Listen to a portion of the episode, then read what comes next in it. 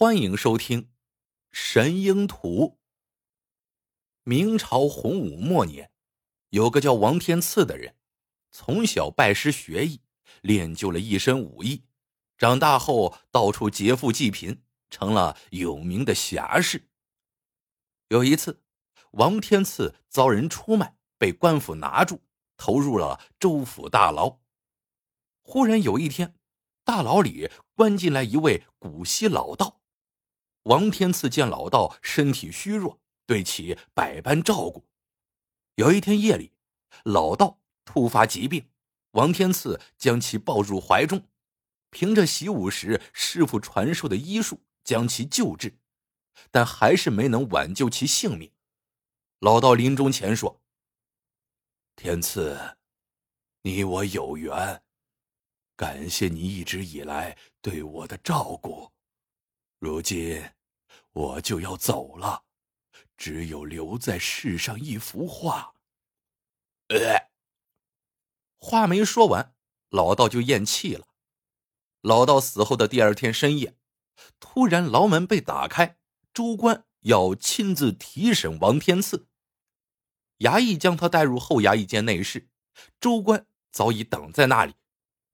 州官喝退左右，说要秘密审讯他。州官说。王天赐，你积案累累，按照大明律例，砍几回头也不为过。本官爱惜人才，觉得你就这么死了，实在可惜。现在有一件天大的好事等着你，让你将功补过，不知道你肯不肯干？王天赐问：“是什么事？”接下来，州官的话。让王天赐吃惊的瞪大了眼睛。在本州地段的西山县是当朝最偏远的地方，山高皇帝远，经常有土匪明目张胆的横行，邪恶之事频频发生。派个县官去管理，但是强龙难压地头蛇，不是遭强贼杀戮，就是被一些奇奇怪怪的案子缠得焦头烂额。皇上给州官。下了一道圣旨，务必尽快找个文武兼备的人到西山去做县令。州官接了圣旨，就犯了难了，找遍手下所有有资格担当此任的人，就是没有人答应去当这个县官。朝廷逼得又紧，怎么办呢？最后，州官想到了王天赐，这个囚犯浑身是本领。就让他去填这个死窟窿吧。于是，州官就派心腹半夜里以提审为由，将王天赐给弄了出来。王天赐心里盘算：横竖是一死，死在官场上，总比死在大牢里强。再说，自己当初跟师傅习武的时候，也学了不少字，看个公文，当个县官不成问题。思虑再三。他就答应了。朝廷急需用人，有州官推荐，此事很快就得到批复。王天赐成了名副其实的西山县令。上任途中，有一天，王天赐走到一个镇上，天快黑了，就住了店。客房里挂着一幅图，一只雄鹰张着爪子展翅欲飞。他见这只鹰目光炯炯，栩栩如生，很喜欢，就情不自禁的伸手摸了一摸。晚上睡觉，刚合上眼，就听那鹰叫开了。王天赐，临走买去这幅画，把它挂在大堂上，保你做官不出差。王天赐刚开始并没有在意。以为是自己喜欢画，一时迷迷糊糊在做梦。可是如此三番做同样的梦，他就觉得有些蹊跷了。天亮了，就问店小二那幅画是哪里来的。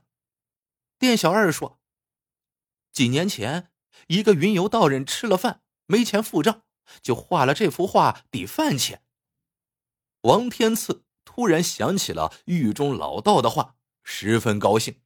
见画就像见到了老朋友，他毫不犹豫的把画买下，将它挂在大堂上。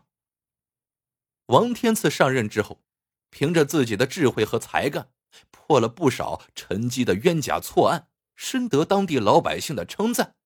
不过呢，却触动了作奸犯科之人，他们纠结在一起，多次故意挑衅，大闹公堂，明里暗里都想加害于他。结果呢，都经不起王天赐的三拳两脚。连王天赐自己也不明白。怎么自己就身轻如燕，武功倍增，思维敏捷了很多呢？西山县的人们都说，新任县太爷武功高强，又有神鹰图相助，没有破不了的案，吓得那些为非作歹的恶人老实了许多，再不敢轻举妄动。消息传到州官的耳朵里，他心里暗自欢喜。州官想弄到这幅神鹰图。于是，就迫不及待的派人去向王天赐索要此画。王天赐托辞说：“此画是自己临时替朋友保管的，不会轻易送人，请州官大人见谅。”来人碰了一鼻子灰，临走的时候，恶狠狠的扔下一句话：“等着吧，有你好看的。”这天晚上，王天赐做了一个梦，梦到老道对他说。州官得不到神鹰图，一定不会善罢甘休。既然州官喜欢神鹰图，就给他吧。他弄了去，只会倒霉。果然，第三天，州官亲自出马，带领州衙公差一干人等，气势汹汹的直扑西山县衙。他对王天赐说：“王天赐。”别忘了你是谁，怎么当上这个县官的？老子能把你举荐出来，也能立刻再把你弄进去。王天赐不紧不慢的回答道：“大人，事情到了这个地步，什么也别说了，凭私人交情，我把话送给您就是了。”州官听了王天赐的话，觉得这王天赐啊还算识时务，就改变语气说。以后好好干，只要听话，本官不会亏待你的。州官将话弄回去之后，如获至宝。他召集手下党羽、狐朋狗友，大摆宴席，一连庆贺了三天。这天晚上，他喝得醉醺醺的，一个人在内室里对着画上的鹰得意洋洋的说：“神鹰啊，以后我是你的主人了。”只要听我的话，我会当真神供奉你；只要违背了我的意图，我就一把火烧了这画，让你随画化成灰烬。他想了一会儿，又说：“现在，我命令你去替我办一件事，把黄财主家中的宝贝玉琵琶拿来让我珍藏。”话音刚落。就见老鹰眼珠开始转动，羽毛、翅膀也微微动起来。州官惊得目瞪口呆，连声说：“好，好！”神鹰离开画面，扑棱一下翅膀，冲开窗户飞了出去。不一会儿，突然玉琵琶从天而降，正是州官朝思暮想的宝贝。看着宝贝。州官顿时眉开眼笑，他抚摸着玉琵琶，爱不释手。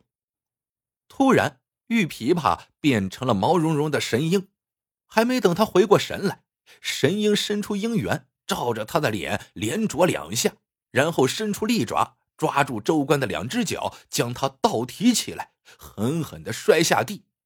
州官顿时脑浆迸裂，气绝身亡。神鹰拍拍翅膀。穿过窗户飞走了。朝廷接到报案，刑部立刻派人前来处理此事。从州官尸体上的伤痕来看，有被利爪抓过的伤痕，认定凶案是神鹰所为。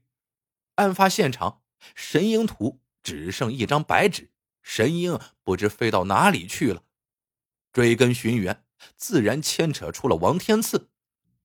刑部办案官员审问王天赐，要他交代与州官有何过节，为何以献画为名，假借神鹰之手谋害州官。王天赐申辩说：“这实在是天大的冤枉，自己无意中得了此图，是州官亲自强行索要。这件事情有县衙、州衙里不少人可以作证。他一个小小县令，怎么能够违背州官的意愿呢？”刑部办案官员经过多方调查，得知了神鹰图的神奇之处，方才定案。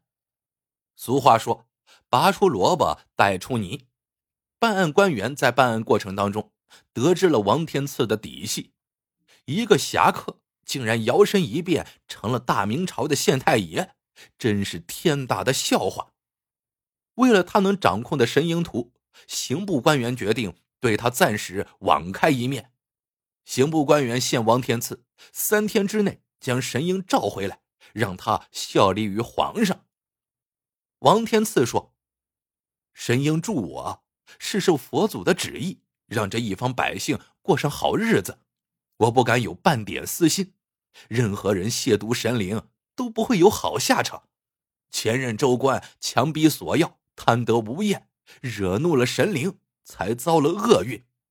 再说。”神鹰能不能飞回来还不知道，您让我如何答应？刑部官员见王天赐铁了心，软硬不吃，当即下令将其抓捕归案，打入死牢，然后上报朝廷，要求数罪并罚，就地正法。行刑这一天，王天赐带着枷锁被押解到刑场，当地老百姓听到消息，都为王天赐感到可惜。自从王天赐当了这西山县令，处处为百姓着想，将一个乱糟糟的西山县治理的井井有条。